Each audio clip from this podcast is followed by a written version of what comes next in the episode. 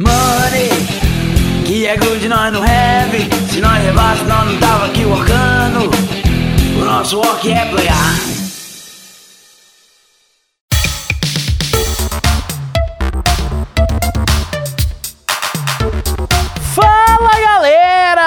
Bem-vindos a mais um Nosso Work é Playar. Isso mesmo, demoramos, mas voltamos, estamos de volta. Nosso Work é Playar número 18. 18. Este episódio vai ser um pouco diferente dos últimos que a gente vinha tendo até então, nessa segunda temporada do Nosso Work é Playar, porque ficou um episódio um pouco mais longo. A gravação deu 56 minutos, então nós não teremos alguns dos quadros extras do podcast no episódio episódio de hoje, certo? E o episódio de hoje é o quê? O episódio de hoje é um bate-papo que eu tive com o Fábio Tola e com o Fel Barros, dois desenvolvedores da Simon, a Cool Mini or Not. E aí nós vamos conversar sobre tudo o que envolve desenvolvimento de jogos. Essa é a primeira parte de uma série que eu vou fazer com pessoas da Culmini, da Simone, e também vou falar com o pessoal da Dragory, do estúdio Dragory Studios, que é um outro estúdio aqui do Brasil que está começando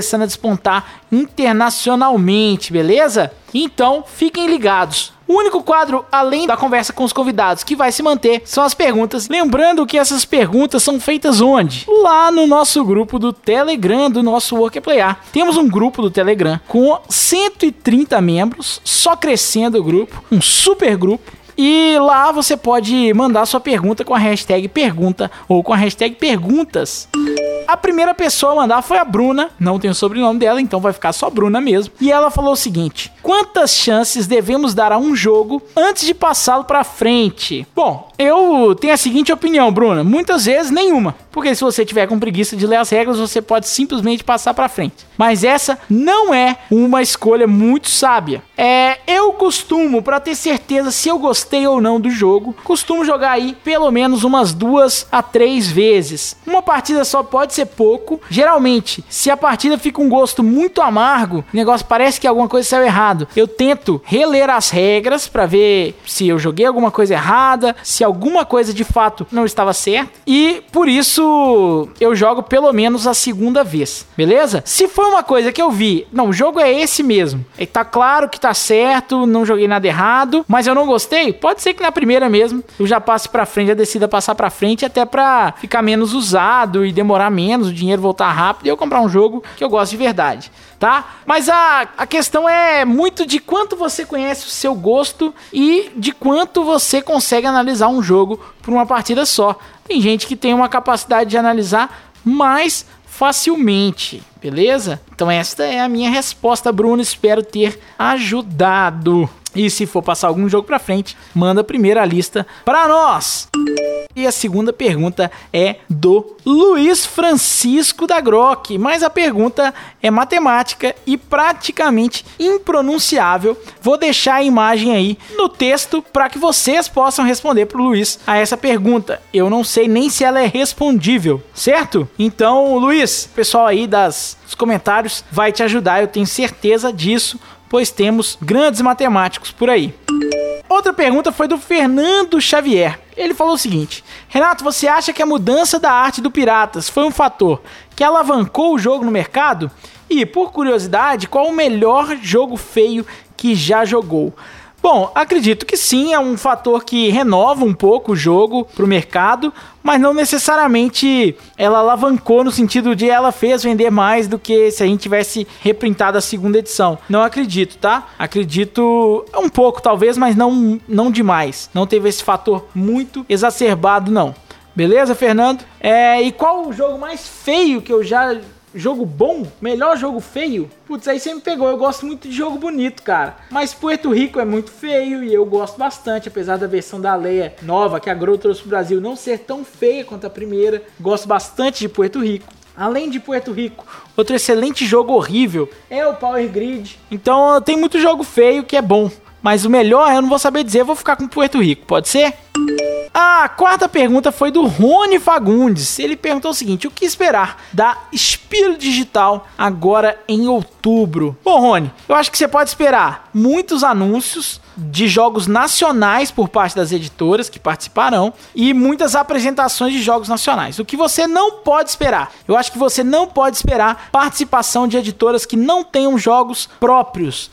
A S Inspire, ela é um, nesse caso a Espírito Digital, é um evento mais focado em jogos novos, em jogos que estão por vir, lançamentos. E isso só faz sentido para empresas brasileiras, para aquelas que têm os próprios jogos, beleza? Então acho que é isso que você pode esperar, além de muito conteúdo, porque eu já tô ligado que a, a Spiel Digital tá fazendo um trabalho de conteúdo programado com os produtores, ou seja, vai ser tudo organizado, não vai ter aquela história da Gen Con que foi meio de última hora, a toque de caixa, não vai ter um monte de conteúdo basicamente igual, beleza? Vão ser todos conteúdos que ajudam muito a, a gente a entender o mercado, a achar novos jogos e por aí vai.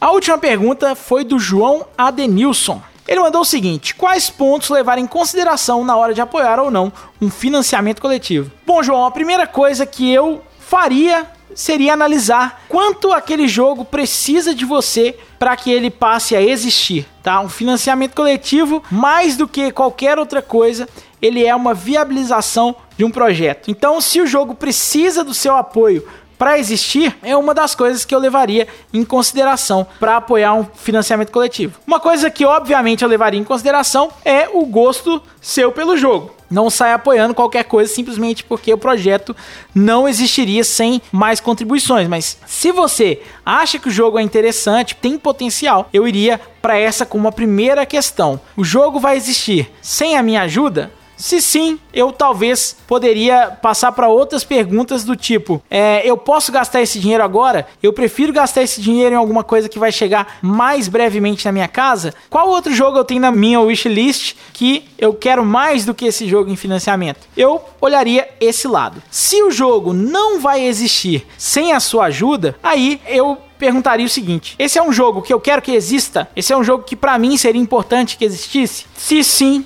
eu apoiaria. Para analisar melhor o jogo, a seriedade da empresa, eu acompanharia muito o perfil da empresa no, na plataforma, se já teve outros projetos lançados por financiamento, se a empresa costuma apoiar projetos em financiamento e também é, acompanhar a empresa nas redes sociais, ver se não é uma furada, tentar ligar é, os preços do mercado ao preço que a empresa está cobrando no financiamento, porque a gente já viu no Brasil casos que a empresa fez projetos grandes demais e aí acabou não entregando. O Runicards Dungeon é um caso clássico disso aí.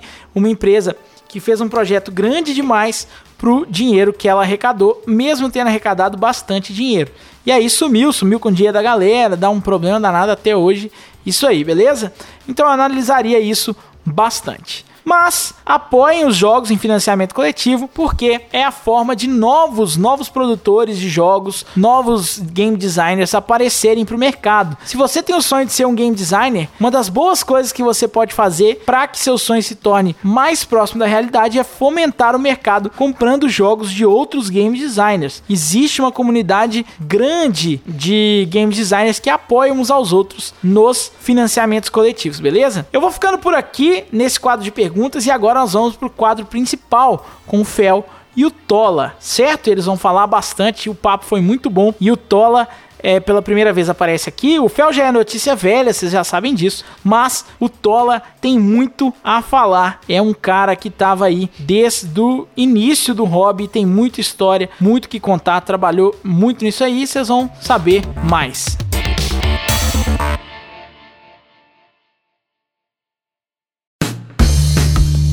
Galera, bem-vindos de volta depois de um hiato aí de três semanas, mais um nosso Work é Playar. Eu demorei porque eu tava tentando achar os convidados ideais para esse episódio especial e eu convidei duas pessoas, uma delas nós vamos conhecer agora, que é Fábio Tola. Fala Tola, bem-vindo ao nosso Work é Playar. Sei que você é um ouvinte E aí, galera, beleza? Obrigado pelo convite, Renato. Estamos aqui à disposição. Ah, sim é bom, pode ter certeza que eu vou chamar de novo. Tola, como o pessoal já está acostumado, na primeira parte eu vou conhecer melhor os convidados. Como o Fel, que é o nosso outro convidado de hoje, já é notícia velha aqui no nosso Work Playar, ninguém nem tem mais interesse na, no Fel, eu vou conhecer, na verdade, o seu passado com os jogos, qual é a sua história com os jogos, e aí eu vou te fazer umas perguntas para a gente saber como você chegou, onde você está e também saber onde você está, né? Porque talvez as pessoas não saibam exatamente quem o Tola é dentro da indústria, o que ele faz e em qual empresa ele atua. Então fica ligado aí que falaremos sobre isso. Tola, para começar, eu faço aquela pergunta inicial. Quem é o Fábio Tola na fila do pão e na indústria dos jogos de tabuleiro moderno? Putz, ele é um cara que fica quietinho, escondido no canto, jogando pra caramba. quietinho, escondido, pode até ser, mas esconder pro Tola, pra quem não conhece, é muito difícil, porque ele é um cara bem alto e a voz dele é muito imponente, vocês podem perceber aí. E na indústria dos jogos, ô Tola? Eu sou um velhaco na indústria dos jogos, eu sou o velho rabugento.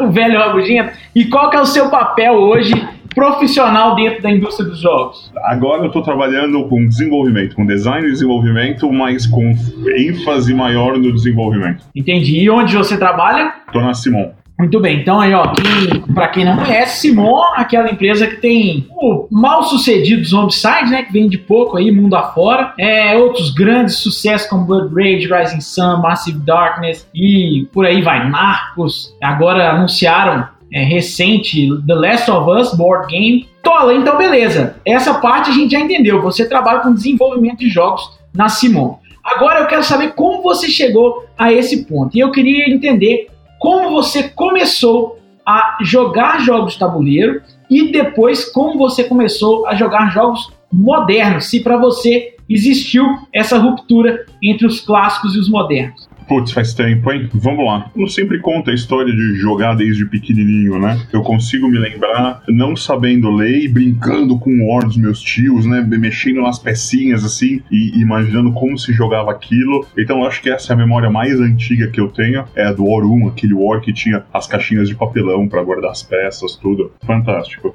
Assim, criança, né? Gosta daquelas coisas. Lego, gosta de. É, eu, na minha infância, nos meus 8, 9, 10 anos, eu dei muita sorte porque porque eu gostava de jogo de tabuleiro, né? Então, quando você ia no supermercado, quando você ia numa loja de brinquedo, eu pedia um jogo de tabuleiro. E a gente tinha algumas opções na época, né? Foi, foi um período muito interessante, que era o período da Grow lançar aqueles jogos uh, internacionais por aqui, daquele jeito meio diferente, né? Eu lembro muito bem do, por exemplo, RPM, né? Eu, eu, eu encontrei recentemente esse RPM na casa dos meus pais. O RPM, para quem não lembra, é um jogo de corrida, né? Um jogo de corrida de Fórmula 1, não muito diferente diferente do Downforce, né? Que tem agora. O mecanismo de movimento dele igualzinho ao Downforce, só que você não tinha aposta. E o RPM é isso, é da década de 80, do, do meio da década de 80, comecinho, meio pra década de 80. E a Gru lançava encontros cósmicos, esse tipo de jogo. Isso, exatamente. Eu tive todos. Eu tive todos porque os parentes perguntavam o que, que você quer ganhar de aniversário, o que, que você quer ganhar de Natal. E eu falava um jogo de tabuleiro. E sempre tinha alguma opção boa. Tinha coisas absurdas, tinha coisas que eram muito difíceis para mim. Eu lembro do Eleições, por exemplo, exemplo, que eu não sabia jogar, eu nunca soube jogar o Eleições, era muito difícil para mim na época, mas eu, eu, eu gostava do,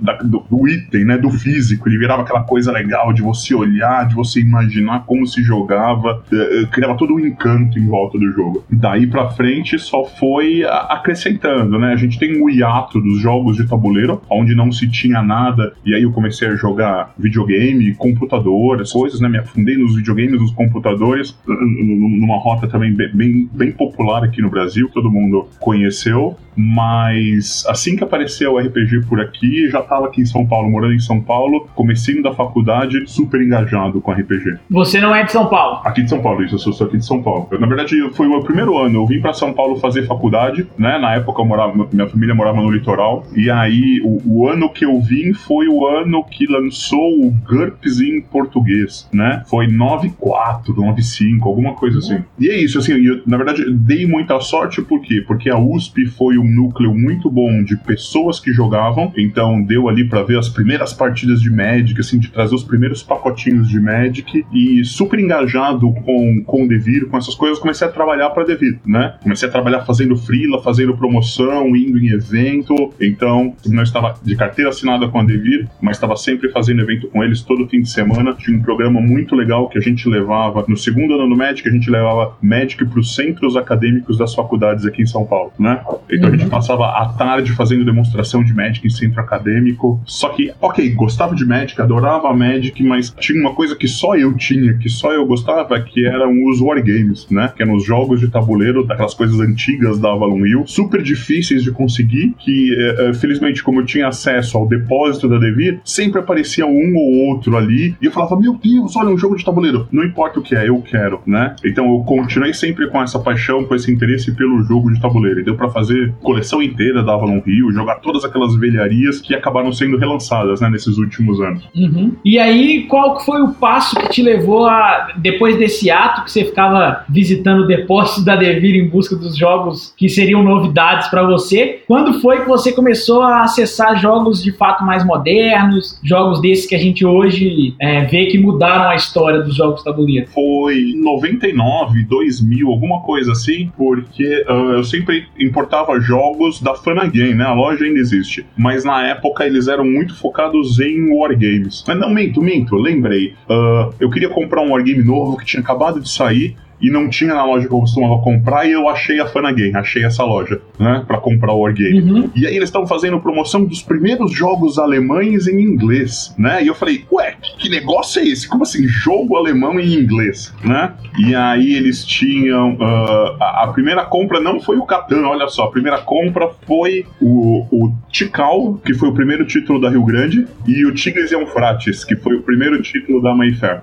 Começou mal, começou com pouca coisa. Só Elite, só Elite. Aí eu falei, quer saber, eu não vou comprar esse Wargame não, vamos experimentar esses dois jogos. Aí comprei os dois joguinhos, uh, morava numa república na época, todo mundo se apaixonou, né? Foi aquela coisa de passar madrugadas jogando o mesmo jogo over and over and over, né? O Tigres nem tanto, o Tigres é, é assim, ele era talvez muito rebuscado, assim, ele era muito sutil, mas o Tikal foi hit imediato de jogar três dias jogando Tikal eu já tava no site tentando comprar mais dois jogos, né? Vendo o que que tinha e não tinha, né? Essa que era maluquice. Tinha pouquíssima coisa em inglês, você podia comprar o jogo em alemão, vinha com o manualzinho traduzido, né? Na época não tinha Board Game Geek, não tinha nada disso. Você tinha um outro site lá, o Board Games Café, né? Que você conseguia pegar uh, traduções, assim, improvisadas dos jogos. E aí deu pra fazer uma coleçãozinha aos poucos, né? Deu pra juntar... Eh, deu pra crescer junto com o hobby, digamos assim, né? Enquanto o hobby começava lá fora,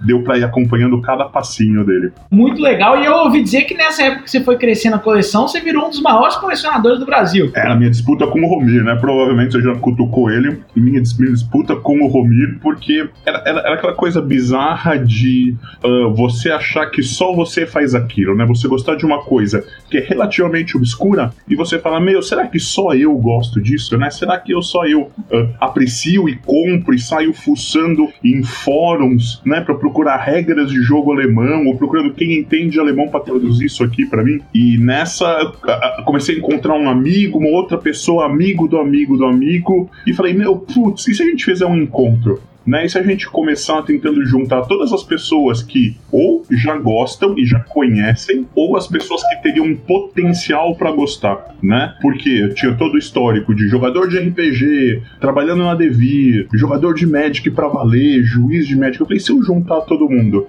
Então a gente acabou uh, juntando no, no salão de festas lá em casa, a gente resolveu fazer uma festa para se jogar tabuleiro por 24 horas sem parar, para apresentar esses jogos, para trocar figurinhas, né? E, e apresentar esses jogos para o máximo de pessoas possíveis que potencialmente iam gostar. É, é, é, muito engraçado porque eu lembro de um dia, eu, é, a gente tava, eu e meu amigo, o Rick, a gente tava pensando quem que a gente pode convidar, né? Olhando no computador assim, aí o Rick falou: Poxa vida, tem um cara que fez faculdade faculdade comigo e ele, eu acho que ele faz jogo de tabuleiro. Pesquisa aí, Tola, o nome dele é André Zatz.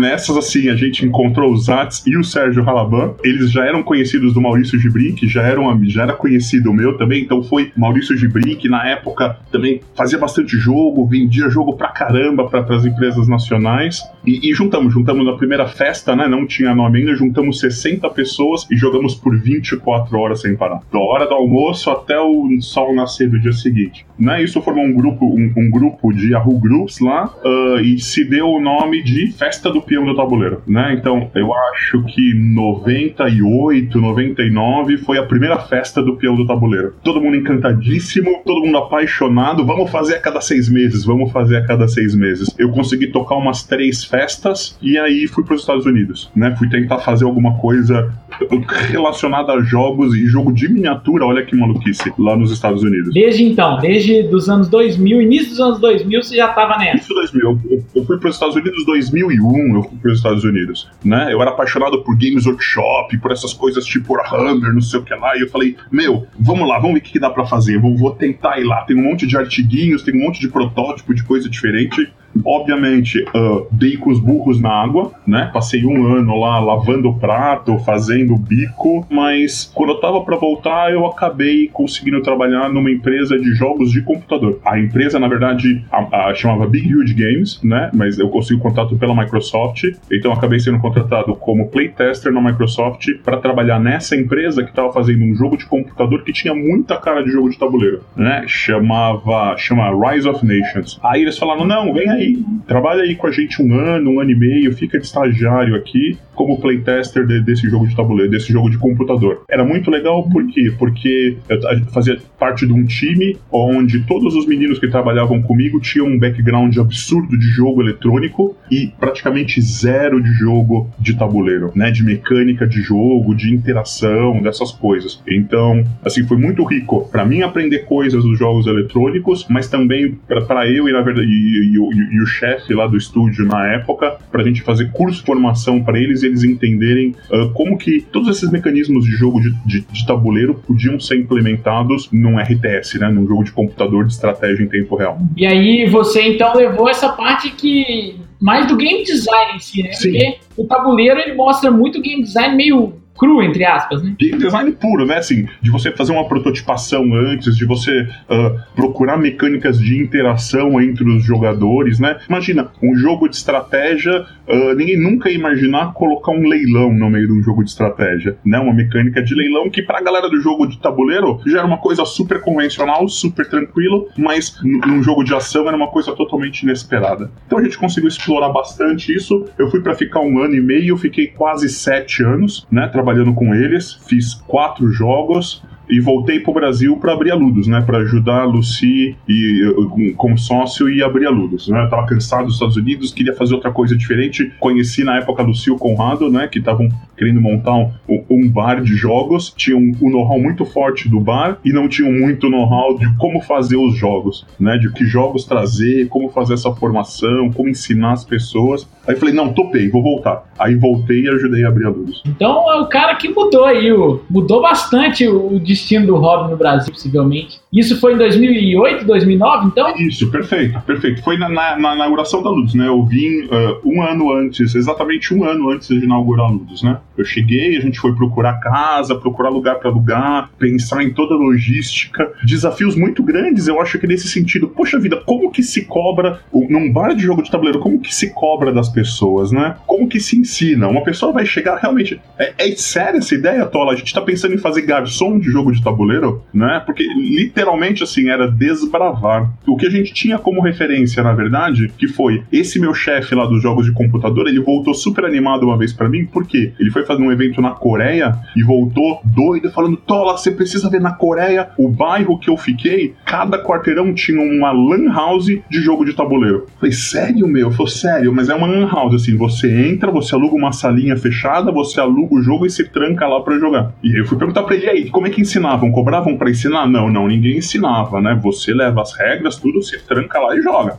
Aí eu passei o quê? Passei uns três anos com a Ludus, né? Fiquei, de, de, depois que a Ludus abriu, assim, toda a parte de desenvolvimento, até a coisa assentar, até a Ludus ficar tinindo, assim, redondinha, funcionando super bem, fiquei com eles. Aí comecei a fazer a parte que estava muito forte na época de gamificação, né? A parte de, de jogos sérios, jogos para empresa. Uhum. Então, eu me juntei com outras duas empresas, acabei virando consultor de duas grandes empresas para fazer jogos sérios e passei um bom tempo fazendo uh, essas coisas assim de serious games, né? Basicamente todo tipo de serious games possível de adaptação, alguma coisinha digital também né, dando aula, dando muita aula. E aí, quando o Fel, que foi um dos primeiros funcionários da, da, da, da Culmini, veio para São Paulo, né, e abriu vaga, ele começou a conversar comigo. E aí, meu, vamos conseguir uma vaga? Vamos conseguir.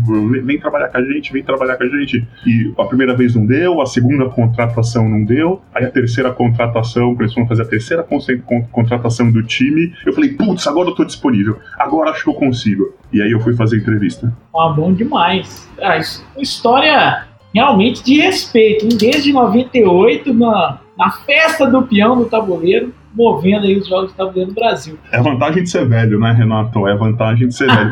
Só para fechar a história da festa do peão. Quando eu voltei pro Brasil, que foi o ano antes da Ludus abrir, a festa do peão ainda existia, né? Os amigos continuaram tocando a festa de forma anual. E olha que maluquice, olha a escala da coisa e como era fora do seu tempo. A última festa do peão juntou 300 pessoas. Nossa! A gente fechava um restaurante, fechava um restaurante inteiro para 300 pessoas da hora do almoço no sábado até amanhã do domingo. Vinha ônibus do Rio de Janeiro, vinha a galera a rodo do Rio de Janeiro, e foi nessas brincadeiras que eu conheci pessoalmente o Fel, né? A gente se conhecia pelo grupo do, do, do Tabuleiro Brasil lá no Yahoo, mas nisso que eu, eu conheci a galera do Rio pessoalmente, né? Quando esse, vinha esses ônibus, essas caravanas do Rio jogar. Kaká, toda essa galera, toda essa galera é, era, era frequente, assíduo nas festas do peão. E aí foi a última festa, por quê? Porque quando se abriu a Ludus, né, começou a ter um, um lugar permanente para se jogar. E aí achou-se que não fazia mais sentido fazer um evento para todo mundo se encontrar, já que tinha um lugar sempre funcionando, né, para as pessoas se encontrarem. Pô, bacana demais. Eu não sabia, da maior parte dessa história que você contou, eu não sabia nada.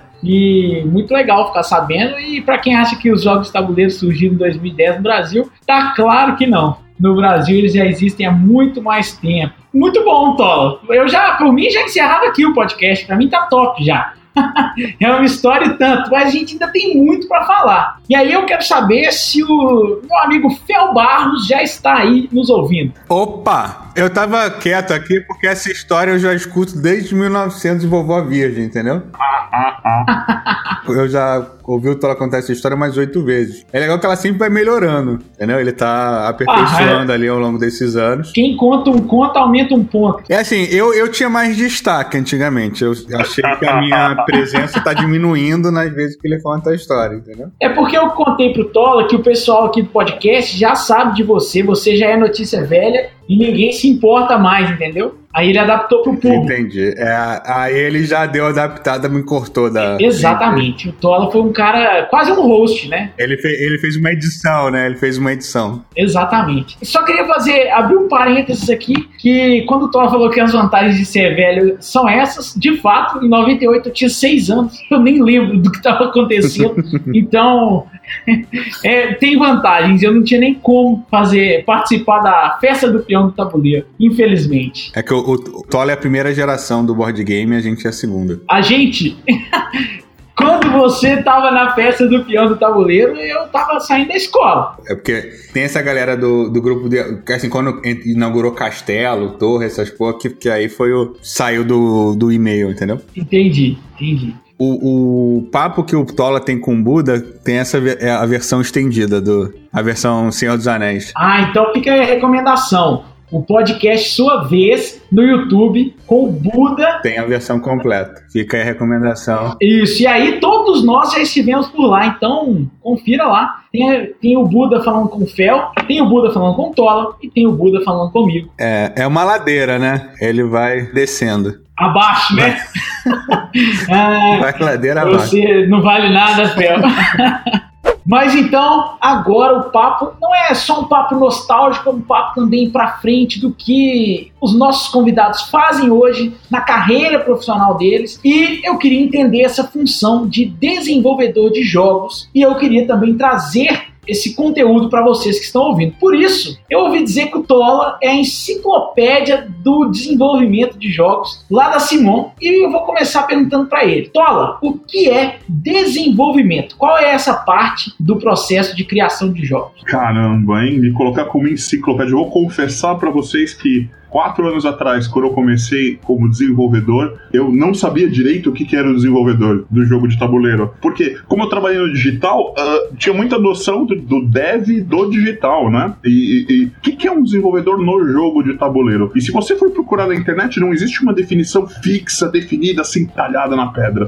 Uh, o que a gente pode falar é que o desenvolvimento, ele tá no meio do caminho entre o design e o produto final, tá? Então, o desenvolvedor, ele vai ser um cara que vai conhecer o jogo a fundo, ele vai conhecer o jogo tão bem quanto o próprio criador, ele vai entender a essência do jogo que o criador queria colocar nela, né? Que, que o, o autor queria colocar, mas ele vai fazer os ajustes necessários para aquilo ficar um produto viável para a empresa. Conforme eu fui me acostumando com esse linguajar, conforme eu fui entendendo o que fazia, eu fui uh, delimitando melhor e, e, comecei a ver que existem dois tipos de desenvolvedor. O primeiro tipo de desenvolvedor é o desenvolvedor que, é o mais comum, na verdade, é o desenvolvedor do fim de produto, né? O desenvolvedor do fim de produto, o que, que ele vai fazer? Em primeiro lugar, ele vai colocar playtest pesado no jogo para garantir que tá tudo redondinho, tá tudo nos conformes, que o jogo não vai acontecer, que nem muitos jogos que estão sendo publicados a pressas aí recentemente estão uh, explodindo, né? Então é um cara que vai escolher se coloca o número 2 ou um custo 3 aqui nessa cartinha. E por que que isso faz diferença? Ele faz aquele ajuste fino desse momento aí. Exatamente, esse aí faz o ajuste fino de balanço, de dinâmica de jogo, garante que nada vai implodir, né? Que o jogo não vai quebrar em algum momento em nenhuma situação bizarra. O, o segundo tipo de dev é o dev mais inicial, né? É o dev que pega o jogo ainda um pouco cru, joga, né? O jogo já foi entregue, já foi comprado e o jogo não tá exatamente do jeito que a empresa queria. O autor fez para quatro jogadores e você quer para seis. Uh, depois que a gente comprou o jogo, a gente jogou e viu que o jogo demora cinco horas. Mas puxa vida, a gente quer um jogo de duas horas de duração. Como fazer a mesma experiência só em duas horas, né? Então, muitas vezes a gente trabalha junto com o autor, mas a dedicação é nossa. O trabalho do dev é saber o que cortar, aonde cortar, se precisa criar conteúdo novo. Normalmente, o dev é o primeiro cara a criar conteúdo novo para depois passar pelo, uh, pela aprovação ou pelo refinamento do autor. No fundo, é assim, é, é o faz tudo do meio do tabuleiro entre o autor e o produto final. Falei certo, Fel? Faltou alguma coisa? Não, é isso mesmo. É, desenvolvedor, eu, eu, eu, eu falo pro Renato que é o mecânico da Ferrari. É aquele cara que não, não sobe no pódio, mas tá lá trabalhando pra rodar tudo bonitinho. É o Rubinho Barrichello do Schumacher. Não, porque o Rubinho Barrichello aparece. Não só o mecânico, mas também o piloto, né? Ele é o cara que vai correr com aquele cara, o piloto de provas, que corre com aquele carro à exaustão para garantir que tá tudo redondinho. É aquele cara que não aparece na. Você não vai ver ele no dia da corrida, mas ele tava lá pegando o carro para jogando ele na brita enquanto estava ruim. Ele não, não é o Lewis Hamilton que vai bater o recorde de vitórias do Schumacher. Não, ele não vai fazer o Wakanda Forever, ele não vai tirar foto, não vai ter uma modelo, não vai casar com uma modelo barra cantora. O designer vai. O designer vai. É. designer é o rockstar, né? ah, tá bom. Fel vendendo sonhos que não pode entregar, hein? O autor de jogo é, o, é, a estrela, né? Renato Simões, aí os Piratas, tá em todos os outdoors aí do, do Brasil. Oh, uma grande estrela, uma grande estrela. É... Mas, ô Fel, já que o Tola falou o que é o desenvolvimento, qual é essa função do desenvolvedor. Eu e você já conversamos algumas vezes de como um jogo sem o trabalho do desenvolvedor, ele parece que falta alguma coisa. E eu queria que você desse uma explicada aí qual é a sensação que um jogador vai ter de pegar um jogo que passou pelo trabalho de dev e um jogo que não passou pelo trabalho de dev. Qual é a, a diferença assim, que você sente maior? Se você já comprou aquele Kickstarter obscuro, que tipo um MIF, não sei se você, não sei se a galera vai lembrar desse, que eles tiveram que refazer o manual inteiro e, e o jogo no, simplesmente quebrava na, no meio da partida. Hoje acontece menos isso, né? Mas tinha, né, quando começou o Kickstarter, né, que foi essa meio corrida do ouro, muita gente, tipo, individual, assim, o, o cara indie mesmo, né? Ah, tem um jogo aqui, eu mesmo fiz, eu mesmo produzi e vai para casa de vocês. Então teve muito jogo a quem pegou aí né, essa época 2010, 2011 do Kickstarter, esse, achei um jogo obscuro aqui da Polônia, não sei o quê. A quantidade de jogo que vi, chegava sem dev, o MIF é o caso mais emblemático, eu acho que ele deu quase um milhão de dólares. E que hoje um milhão de dólares a Hasbro faz em 24 horas, mas na época era super rara, né? E assim, as pessoas simplesmente não conseguiam jogar, né? Então o, o, o desenvolvedor, um jogo que não tem desenvolvimento, né, que não tem esse trabalho editorial, ele muito provavelmente, né, quando ele for estressado, né, ou seja, de milhares de pessoas jogando em vários lugares do mundo, ele vai quebrar, né, porque é, é um cara, ele não teve uma visão de fora, foi um jogo que parou ali no, no, em poucos meses, e aí assim, você vê umas coisas tipo uma, umas erratas, uns... É, é, um pouco diferente do... O pessoal fala assim, ah, o Tapestry e o Gaia não tiveram um dev. Na verdade, o Tapestry e o Gaia, o Terra Mística, né, coisas, eles são muito ambiciosos, né? Que é outro, um outro extremo, né? Que é não há desenvolvedor no mundo que consiga pegar todas as variáveis de um assimétrico com 14, 16 raças diferentes, né? Então, tipo, se, se o Tapestry tivesse passado na, na Comini, o Toller ia chegar assim, porra, 14 raças, fio, aí você quer, quer me quebrar, né? Ele não ia deixar de fazer tanta tanta raça diferente. Para né, ser uma coisa aceitável, né, é factível de, de ser efetivamente balanceado. Por outro lado, você pega um jogo da, de uma, de uma Hansen Gluck, né, um jogo da, da, da, Rio Grande, essa galera que... A escola alemã, né, que tem essa cultura de desenvolvimento mais antiga, mais mais enraizada, é o contrário, né? Você vai ver aquele jogo né, lisinho, redondinho. Por exemplo, o, o, até a escola italiana mesmo, né? Que Lorenzo, Marco Polo, essa galera que você, à primeira vista, você fala: Meu Deus, isso é muito roubado, que coisa absurda. Mas depois que você joga várias vezes, né? A galera tipo, tem 100, 200, 300 partidas. Você vê, cara, não, realmente o negócio é, é equilibrado, né? Os percentuais são parecidos. Mas, Fel, lembra também que sim, o tempo é um fator importante, né? Principalmente para esse último jogo que você citou aí, que é o Tapestry. Só para comparar, o Porto Rico, por exemplo, com o, um dos maiores devs que a gente tem na Europa, ele ficou dois anos e meio em desenvolvimento. E um Porto Rico talvez seja o jogo com menos parte móvel, com menos elementos assim uh, possíveis de se quebrar do que um Tapestry, né? Ele levou dois anos e meio. Quanto tempo o, o Tapestry levou de dev? Né? Não, não foi isso, de jeito nenhum. É, e o próprio Terra Mística, que também tem muitas raças para se jogar, ele teve um tempo de dev gigante, né? Ele que não é tão quebrado assim. É, saiu o Darkling, né? Ficou três anos fazendo e saiu o Darkling. É, saiu nessa última? Não, não. O Darkling é do primeiro, né? Da, ah, não. Você disse saiu. Saiu foi impresso. É, né? mesmo com tanto tempo, né? Mesmo com três anos ainda saiu um Darkling. Então é complicado mesmo, né? Tipo, é, eu acho que assim, é, tem uma, questão comercial, né? Envolvida na história, que é essa parte que o Tola tá falando do, do tempo. Não é factível para uma empresa né? Tipo, que tá, ou que tá pagando salário, ou que precisa bater uma deadline de Essen, de lançar na Gen Con, ficar dois, três anos. Não, vou ficar aqui o tempo que eu precisar nesse jogo e quando tiver incrivelmente, perfeitamente balanceado, eu vou lançar. Aí não, não rola também. E hoje em dia o pessoal já, já vê mais essa necessidade de desenvolvimento, né? Eu acho que isso é bem claro para todo mundo. Um jogo que ficou famoso, o trabalho do desenvolvedor em cima, é um jogo de um colega de vocês aí da Simon, que é o Cartógrafo, né, do Jordi. Teve um trabalho de desenvolvimento primoroso do John Bridger e aí despontou, né? Então, o John Brigger é um, é um bom exemplo, porque ele, ele até criou uma é, ele tem uma empresa agora, né, de desenvolvedores, ele terceiriza o trabalho e tal, e o cartógrafo foi uma prova bacana disso. Mas,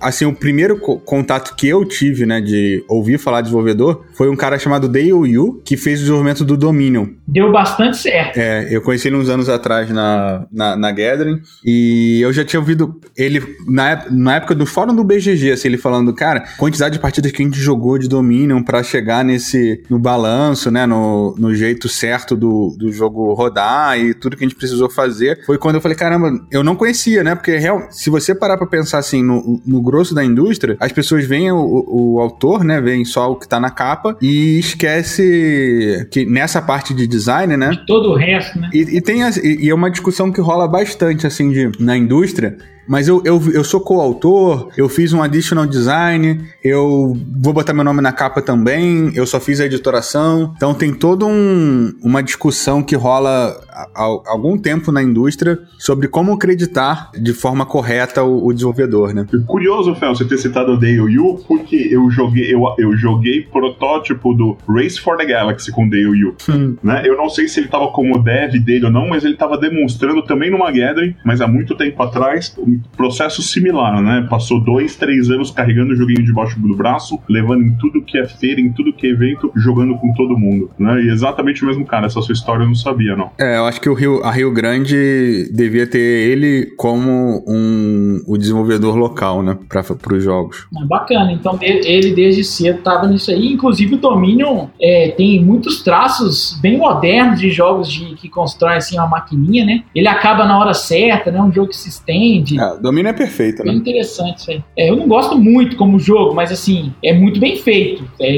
eu não me divido tanto, mas que o jogo é perfeito como mecanismo, ele é, né? É sensacional.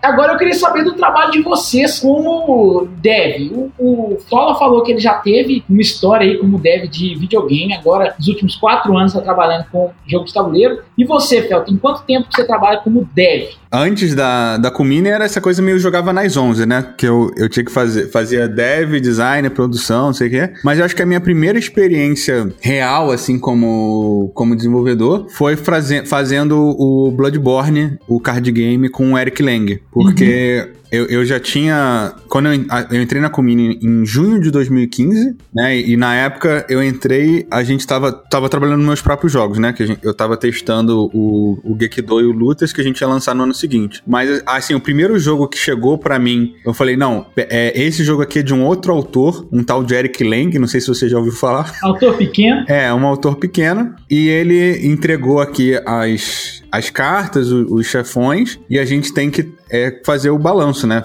Equilibrar e tal. Então foi, uma, foi muito bacana, primeiro porque é, eu nunca tinha visto um jogo pronto, né, que não fosse meu, né, tipo, sem ser um só pitacando, né, tipo, o que, que é um design, né? E é isso, o, era um jogo, né, é, tinha, tinha, não tinha todos os chefes ainda, acho que tinha uns dois ou três, mas já tinha todas as cartas, já tinha mecânica, ah, funciona assim, etc e tal. E foi, e foi uma experiência tanto de trabalhar com o Eric em si, né? Porque ele explicando essa coisa de, ó, esse jogo é para esse público, né? A gente tem que pegar o fã do Bloodborne, mas não pode ser muito complicado. É, eu, eu perguntei por que não funcionava para dois jogadores, ele me explicou. Então, assim, eu acho que o, o foi um bom aprendizado para mim eu acabei trabalhando com ele depois no Godfather, no Rising Sun.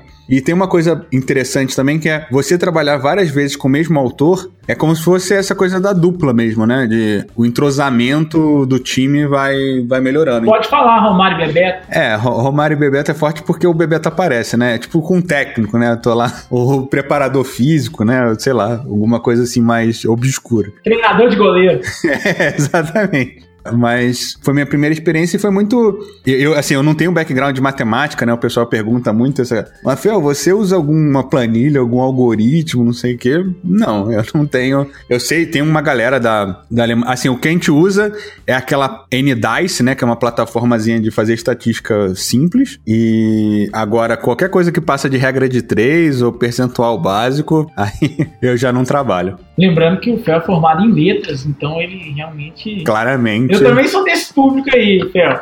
Não sou formado em letras, não, mas. Claramente focado em, na área certa. É, eu não sou, não sou formado em letras, mas também tô com você nessa aí. mas assim, tem muitos criadores que fazem. O próprio Animarsano aí, que é, foi parceiro do Fel do Space Cantina, é um cara fera da matemática que utiliza bastante. Então agora eu queria saber mais da experiência pessoal, assim. Até hoje, nesses últimos anos, eu queria saber qual foi o maior desafio como desenvolvedor que o Tolo enfrentou. Ele falou que já tinha a experiência do do, dev de videogame e, e achou muito diferente. Ele nem você nem entendia tão bem assim qual era a função do dev no tabuleiro, não era tão claro para você. É, Aí eu queria saber, Tol, qual foi a sua maior surpresa? Uma coisa que você não esperava que fosse ter dificuldade e acabou tendo, e qual foi a maior barreira para você superar aí nesse, nesse trabalho de dev? Eu vou dividir a resposta entre dois exemplos, né? Eu acho que o, primeiro exemplo que mais me assustou de dev próprio foi meu primeiro dev, que foi o Song of Ice and Fire, que é o jogo de miniaturas do, do, da Guerra dos Tronos, né? Que a gente lançou. Foi meu primeiro dev, caiu no meu colo. Talvez eu não tivesse pronto, mas caiu no meu colo por quê? Porque eu era o único do time que tinha jogado jogos de miniatura tipo Warhammer, né? Então eu era o único com experiência nesse tipo de jogo. E, e, e para mim foi muito desafiador porque uh, a gente estava começando um negócio negócio do zero. Tínhamos só uma vontade, né? Eu e o, e o time de designers, né? Que é o Michael e o Eric Lang, a gente tinha uma vontade, o tipo de jogo que a gente queria. Tinha as mecânicas? Não, não tinha nada. Então foi um processo longo, né? Levou quanto tempo, todo o tempo necessário para poder uh, bolar essas mecânicas, testar essas mecânicas. Então era um, um, negócio de feedback muito rápido, porque eles tinham 80 ideias e falavam: Tola, testa urgente essas 80 ideias, precisamos ter duas boas para poder continuar. Faz isso, por favor, até sexta-feira. E aí eu tinha que me virar com um protótipo, com, nossa, com quem eu vou jogar, como que eu vou construir esse protótipo. Por quê? Porque eu tenho dois designers incríveis, famosos, né? Uma responsabilidade imensa de cortar coisa para eles e dar um feedback de acordo. Até sexta-feira. outro, outro, outro, outro desafio muito bom, e esse eu vou aproveitar que o Fel tá aqui e, e faço com ele, foi o Marcos, né? Eu fiz o, o, o, o Fel e o Renato Sasdelli foram autores do Narcos e eu fiz o dev do Narcos. E quando eu peguei, eu tinha um tempo curto de dev, né? A gente já tinha uma data de lançamento, tava tudo pronto. Quando eu olhei para aquele jogo, eu falei, meu, mas cabe muito mais coisa aqui, né? Podemos encaixar umas coisas novas, pessoal? E aí eu tive que voltar correndo pros criadores, pedir para eles aprovarem um monte de coisa que eu achava que ia, ser, ia ter um impacto, ia ser significativo pro jogo. Eles aprovaram, mas acrescentar todas essas coisas e fazer todo o fim de dev, né? Que é uma coisa que eu não, não, não sinto que eu sou excelente, e fazer todo esse dev para garantir que tava tudo balanceado, os poderes estavam certinhos, redondinhos, até o último segundo, foi, foi uma daquelas coisas de se trabalhar, sei lá, 80 horas por semana, né? Jogando sem parar, jogando solo, jogando em dois, encontrando qualquer pessoa na rua, senta, vamos jogar que eu preciso ter o máximo de partida possível nas minhas costas para garantir que esse negócio tá balanceado e tá legal. É, porque é, quando ele fala assim, não, eu quero botar esse negócio aqui, aí você pergunta, Tola, você banca? Se tu bancar, a gente faz. Essa é a conversa, entendeu? E valeu bancar? Valeu. Pô, assim, eu acho que o. Em termos de crítica do, dos. Eu acho que o Narcos é o, o meu jogo com, que teve a recepção melhor. É, de aceitação, assim, a galera volta e meia vem algum polonês maluco que perguntar uma regra que eles estão jogando há não sei quantos meses e tal. Não sei se é o mais alto no BGG, mas assim, ele é, é, tem essa parada do tema, né? Que afastou uma, afastou uma galera. Mas no geral, eu sempre falo isso, né? É, é, é, uma coisa que eu, por eu ser desenvolvedor, já tenho essa coisa de citar sempre o, o, desenvolvedor quando eu falo de um jogo, mas no Narcos em especial teve essa, esse tipo, 40 do segundo tempo, Tola. Não, cara, então, esses poderes aqui a gente tem que fazer assim assado, não sei o quê, vamos botar coisa a mais. Tá bom, se tu bancar, a gente faz. Né? Porque quando, quando passa pro developer, a gente já tá trabalhando em outra coisa. Né? Acho que na época do Narcos eu já, tava, eu já tinha ido pro Trudvan, provavelmente. Isso. Eu, eu, e Tola, a gente tá nessa. É, é a terceira idade da Comina. A gente tá trabalhando junto. Tem, sei lá, dos quatro anos de Tola, três a gente faz projeto junto. E aí, o Narcos, eu tava tô olhando aqui, ele de fato parece que é o mais, o mais alto no BGG sem seu, viu? É, pro, bem provável. O, inclusive, o pessoal do Brasil costuma perguntar bastante se não vai ser lançado aqui. Hoje me parece que não, mas quem sabe. Acho difícil também.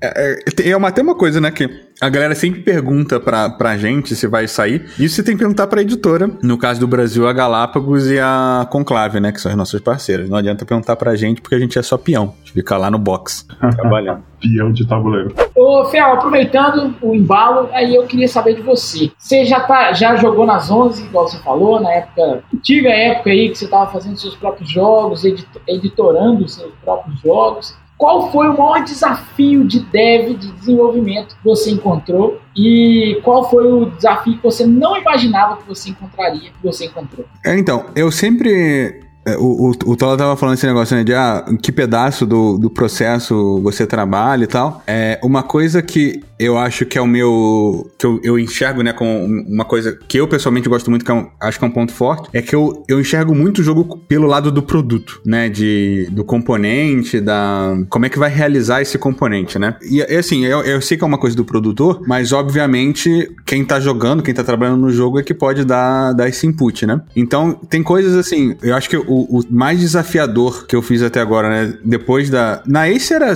todos foram um desafio porque tinha que fazer muita coisa ao mesmo tempo. Mas eu acho que nessa, na época, na geração da Kumini, com certeza foi o Rising Sun, porque eu detesto jogo de negociação. Eu, tenho, tem duas coisas assim que eu abomino em jogo de tabuleiro, que é negociação e tempo real. Tempo real. Então, tanto que quando chegou o Elite, eu, que também é tempo real, eu falei, meu Deus do céu, se tentarem me jogar nesse projeto aqui, eu acho que vai ser o primeiro que eu vou ter que falar não. Elite, só pra gente saber, é aquele da Artipia. É, Projeto Elite, a Kumini fez um Kickstarter, até chegou agora no... Tá sendo muito bem recebido, inclusive, né? Um, um bom trabalho aí do, do Tola, do Jordi, do Japa, que fizeram o, o dev. Mas assim, tempo real, meu irmão.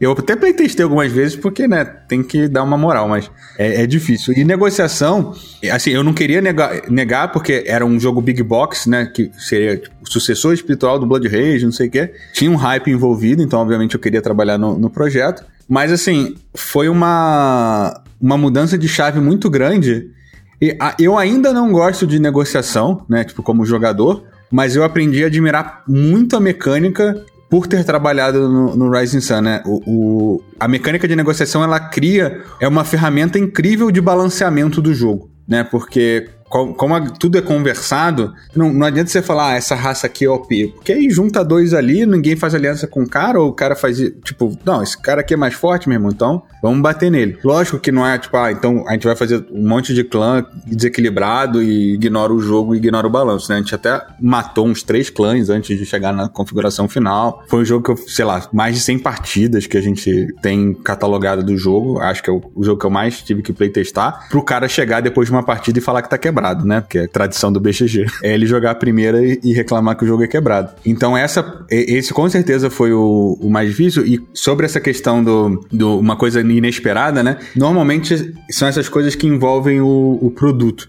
Né? Tem, tem, um caso no, no Gekido e um no, no, no, Godfather que são muito bons. O do Godfather, a gente tinha que. É, o dinheiro precisava ser escondido né, no, no jogo e, a gente tá. Putz, mas vai usar biombo. Que, que como tem essa coisa. O Godfather é um jogo muito temático, a gente. Pô, mas o que, que vai fazer? Não sei o quê. E aí eu lembro de um dia. Eu, o, não sei se foi o Eric ou o Aranha, ou um deles chegou e falou: Cara, eu quero fazer uma maleta. E aí eu peguei o, o Heart Underground do Halaban né? Que, que tinha as maletinhas. O Eric apaixonou na maleta e, não, vamos fazer com maleta, vamos fazer com maleta. Mas assim, ficou, sei lá, uma semana a gente pensando na solução para resolver um problema do jogo, né? Então foi uma coisa assim meio que clicou uma chave para mim e que no, no, no Gekido, né, no, no original, a gente tinha uma, uma questão que era quando você perde um, um, dado, ele vira um poder especial. E dava para fazer isso com uma trilha, né? Eu podia ter feito, tipo, ah, quando cai a 24 de vida, você bota um token lá e ganha coisa.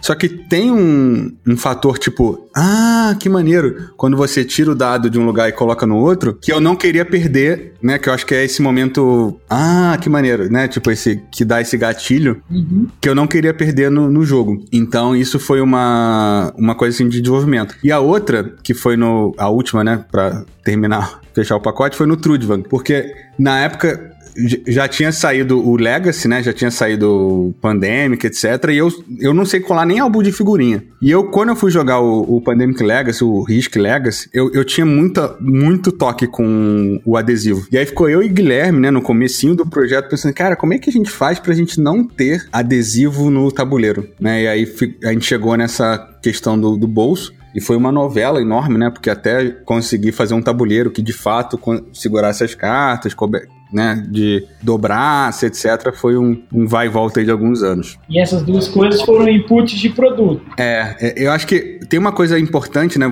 como desenvolvedor. Sim, cada um tem a sua, né, esse, o nosso o grupo lá, o nosso grupo é muito eclético, né, cada um tem o, o seu ponto forte, mas eu acho que tem uma coisa de uma, a solução do produto, né? O input do desenvolvedor é muito importante. E agora aproveitando que você tocou nesse assunto de ser uma, uma equipe com cada um com seu ponto forte, por alto. Eu queria saber, vou perguntar primeiro pro Fel e depois eu queria que o Tola também respondesse, quais são as habilidades, assim, elencar duas habilidades muito importantes do desenvolvedor de jogo. Não precisa ser habilidade, não. Na verdade, pode ser conhecimento, habilidade. Assim, eu acho que uma coisa que vale também para autor de jogo, né? É você conhecer bastante o gênero que você está trabalhando. Né, uma coisa que o, na época que a gente foi fazer o, o Narcos, né, que, que, eu trabalhei com Tola, uma coisa que a gente foi, fez foi pegar o Fury of Drácula, pegar o Whitechapel, pegar o Interpol, tudo que tinha do gênero pra gente jogar, porque como desenvolvedor, você adqu vai adquirindo essa habilidade de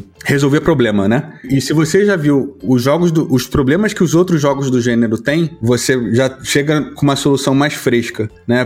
Tipo, o que, que a pessoa sempre reclama? Ah, jogar com o Overlord é muito chato. Então, quando o, o jogo chega no desenvolvimento, o, o, o Tola, ele bota um, um holofote no, no patrão, né? No, no Pablo. Uhum. Porque, cara, ó, se esse cara não tiver maneira de jogar, a gente não pode lançar o jogo, porque já cometeram esse erro, né? A gente não pode não pode cometer esse erro de novo. E a outra coisa assim que eu acho muito importante, e aí é um pouco mais, mais abstrata, né? Mas é o lance de você conseguir respeitar o design, né? É, é muito fácil você como desenvolvedor você pegar um jogo e você querer fazer o jogo que você quer, né? Então, tipo, eu e Tola, a gente gosta de 18x, jogo econômico de fichinha de poker de 6 horas. Aí a gente vai trabalhar num, num Zombicide, num party game, num jogo coisa. É fácil você querer virar e falar, não, esse jogo aqui precisa. tá faltando decisão. É, não tá branchando o suficiente. Ele tá muito. tá com sorte, né? Ou, enfim, coisas, vícios que você tem como jogador, né? Então acho que você como desenvolvedor conseguir se, é, separar, né, essa, tipo, o jogo que eu quero do jogo que deve ser, pelo menos para mim foi a parte mais difícil, assim, de, de crescer como, do meu crescimento pessoal como desenvolvedor foi foi conseguir separar, não, não eurosar os jogos e não dar tanto valor para é, quantidade de decisão, balanceamento, e sim para tipo diversão, imersão, né? Coisas que fizessem mais sentido com o jogo em si. Saber separar o seu gosto pessoal. Isso é bem, bem difícil. Ô, Fel, só uma coisa. Você falou uma palavra aí que eu vou precisar que você traduza pro público e para mim também. Branchando. Branchando é, é, dividindo, né? De. Eu não lembro nem o contexto que eu falei. Você falou que o jogo não tá branchando suficiente. Árvore de decisão né? De quando você vai fazer uma ação, qual é a árvore de decisão que leva você a escolher aquele, né? E é uma coisa que para um jogo europeu, para um jogo mais pesado, faz muito sentido. Só que às vezes um jogo mais simples, né? Um, um, um jogo família, um, um Zombicide, um Gekido, é, é, um Gizmos, né? Um jogos assim que sejam, cara, eu quero só dar feedback positivo, só que o cara quer se divirta. A, a pegada é bem diferente, né? Você na verdade quer que essa árvore de decisão seja pequena e mais simples. Na verdade você você quer outros estímulos para ele que não sejam fritar o cérebro e ficar, né? cansado e, e, pensando muito. Obrigado, viu, Fel, pelo esclarecimento. é, glossário, glossário, Fel.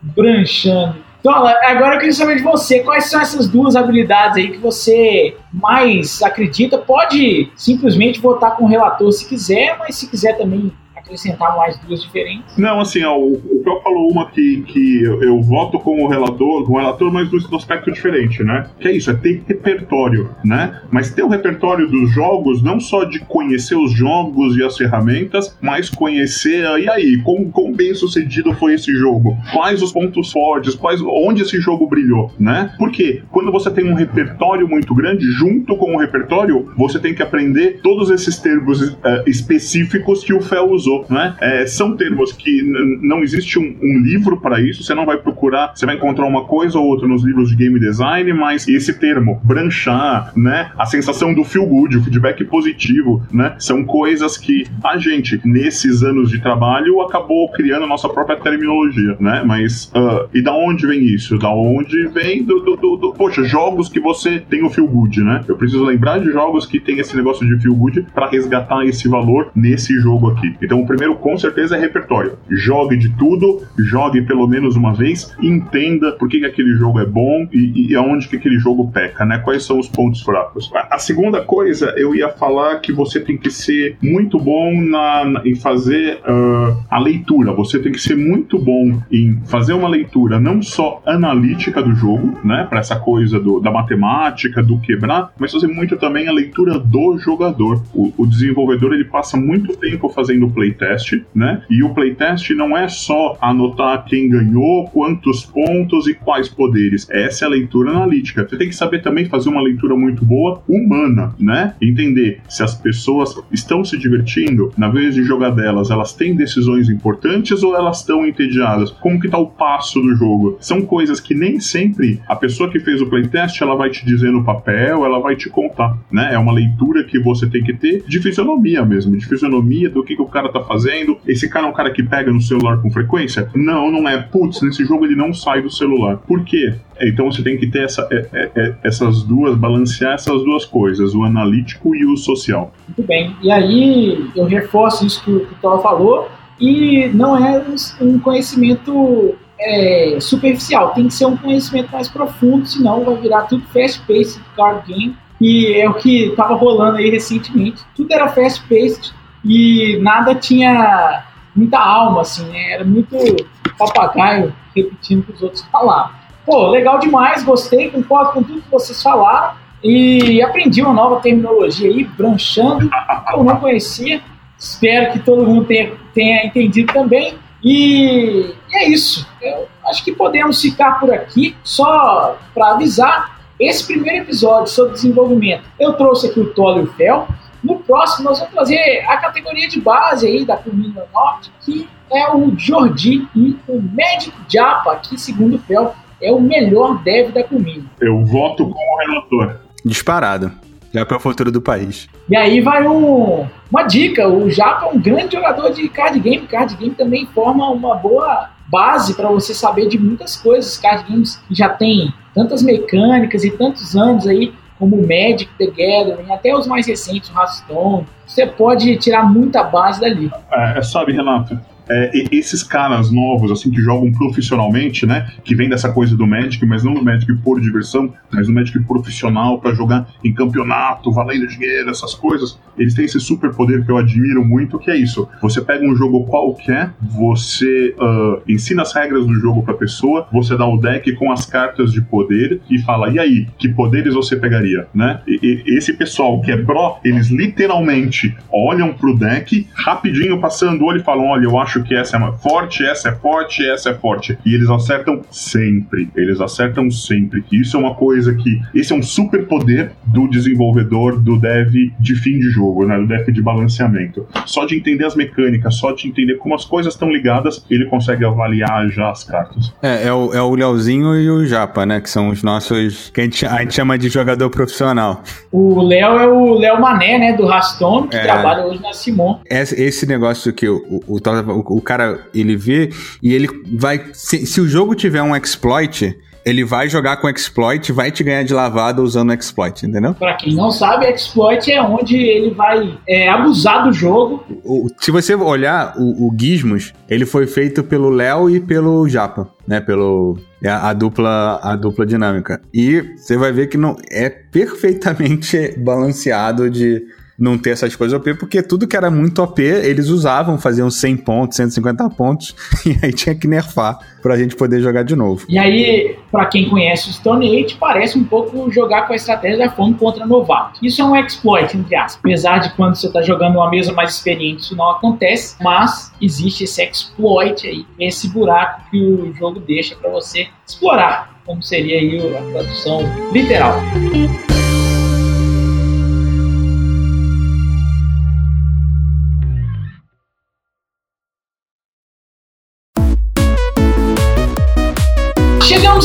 Último quadro deste podcast, nosso Work é Playar. E mais uma vez estou aqui me despedindo do Fel. Fel agora já pode pedir música no Fantástico. Participei de três já. participou de três, e aí já pode pedir música no Fantástico. Fel, você quer deixar os seus suas observações finais, quer mandar seus recados, fica à vontade. A, a hora é agora. É, eu queria trocar minha música no Fantástico por uma cópia autografada do Piratas, que me foi prometido Ah, tá. quatro anos atrás na, na academia de jogos. E eu tô ainda aguardando. Cinco anos, cinco anos. Cinco anos, cinco anos. Cinco anos atrás me foi prometido um Piratas. Então tô aguardando Já que você a- tá trocando a música do Fantástico, vou ver se o Tadeu Schmidt arruma essa cópia do pirata. Então, tô aguardando aqui ansioso, né, minha, minha cópia do Piratas autografada. Eu acho que um dia, um dia vai chegar. Eu sei, como eu já, já sou um grande veterano aqui, eu também vou aproveitar que você pede recomendação, né, bibliográfica e tal. Eu não vou fazer exatamente uma um livro, alguma coisa, mas eu vou recomendar que vocês assistam um canal chamado No Pun Included, que é um- uma galera que o- pessoal acha, ah, é meio cosplay de and Sit Down e tal, mas eles têm nos últimos, nesses últimos, no último ano assim deles, nessa última temporada, eles têm dado uma abordagem muito mais humana e, uma, e bem diferenciada assim de, do que um jogo normal. Então é, eu acho que é muito legal a ótica que eles usam para abordar os jogos, né? E, e a- as resenhas deles. Então recomendo bastante que vocês procurem esse, esse canal no YouTube. Tem umas reviews muito boas. E, é- e no mais, agradecer a presença, né? Tô, tô aguardando o Covilcon aqui. Um, um abraço também pra torcida do Cruzeiro. Minha solidariedade. Ô, Fábio, essa parte pode cortar, tá?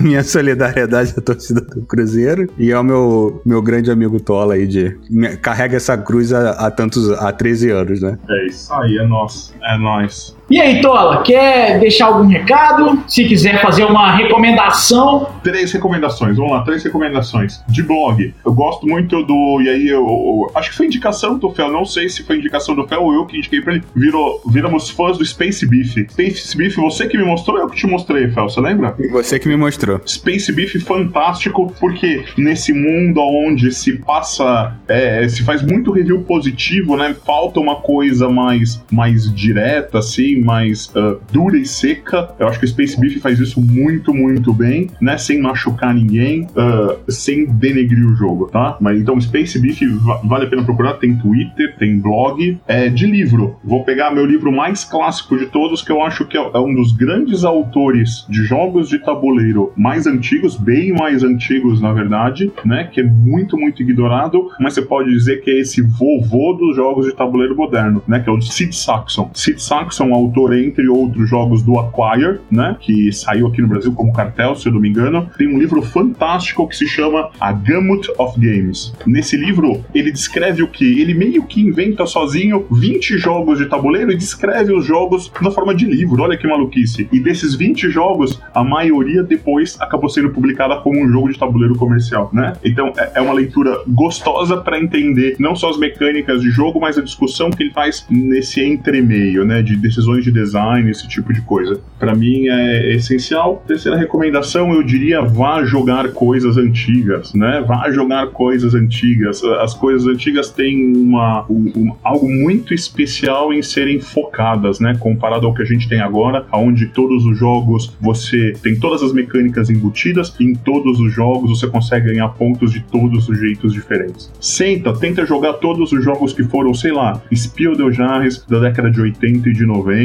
Procure coisas antigas desses grandes nomes que a gente tem agora. Então acho que são três recomendações. A última desafiadora, né? A última meio grande. muito bem. É, eu concordo demais com essa última. Acho, aliás, as outras eu só não posso opinar, mas essa última eu concordo pra valer. E acho que os jogos antigos têm muito a ensinar sobre elegância, simplicidade, é, aliada a uma qualidade de gameplay absurda, escolhas significativas em momentos muito simples, como o jogo constrói essas escolhas. E acho que tem muito a ensinar pra galera aí. Mas, Tola, eu queria só que você voltasse na sua primeira indicação, Space Beef, pra gente não ter dúvida de como, como escreve. Se você souber aí indicar o arroba do Twitter, ajuda demais. Tá? Eu acho que é, tá, é Space Beef mesmo. Eu tô só confirmando aqui, mas Space Beef, perfeito. Beef com dois S, beef em inglês. Beef com dois Fs, isso. Tô pegando o Twitter dele porque eu tô no, no blog. O blog é Space Beef, É, eu acho que, o, o- acho que no Twitter é Danturo. que é o nome dele, né? É T-H-U-R-O-T.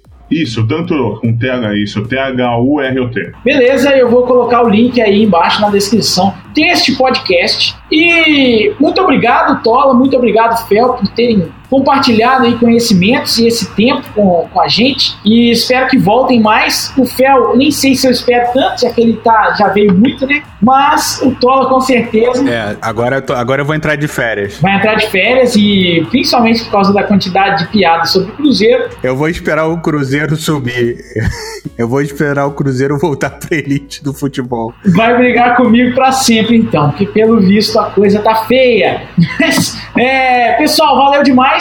A minha recomendação de hoje é, se vocês conseguirem ter acesso ao todo o material que o Jeff Engelson faz, é bem legal. O problema é que é bem caro se você for comprar versões capa duras no Brasil. Mas é, Game Tech, o Building Blocks que a Grok vai lançar no Brasil e também o Ludology, certo? Então, esse é, o Ludology é um podcast, também tá aí embaixo o link. E Game Tech é tanto um quadro no Dice Tower quanto um livro, que eu vou colocar aqui o link do livro na Amazon. É caro pra burro, mas. Vende um jogo e compra o livro. Exato, dois, né? Vende dois, é. Vende dois jogos e compra o livro.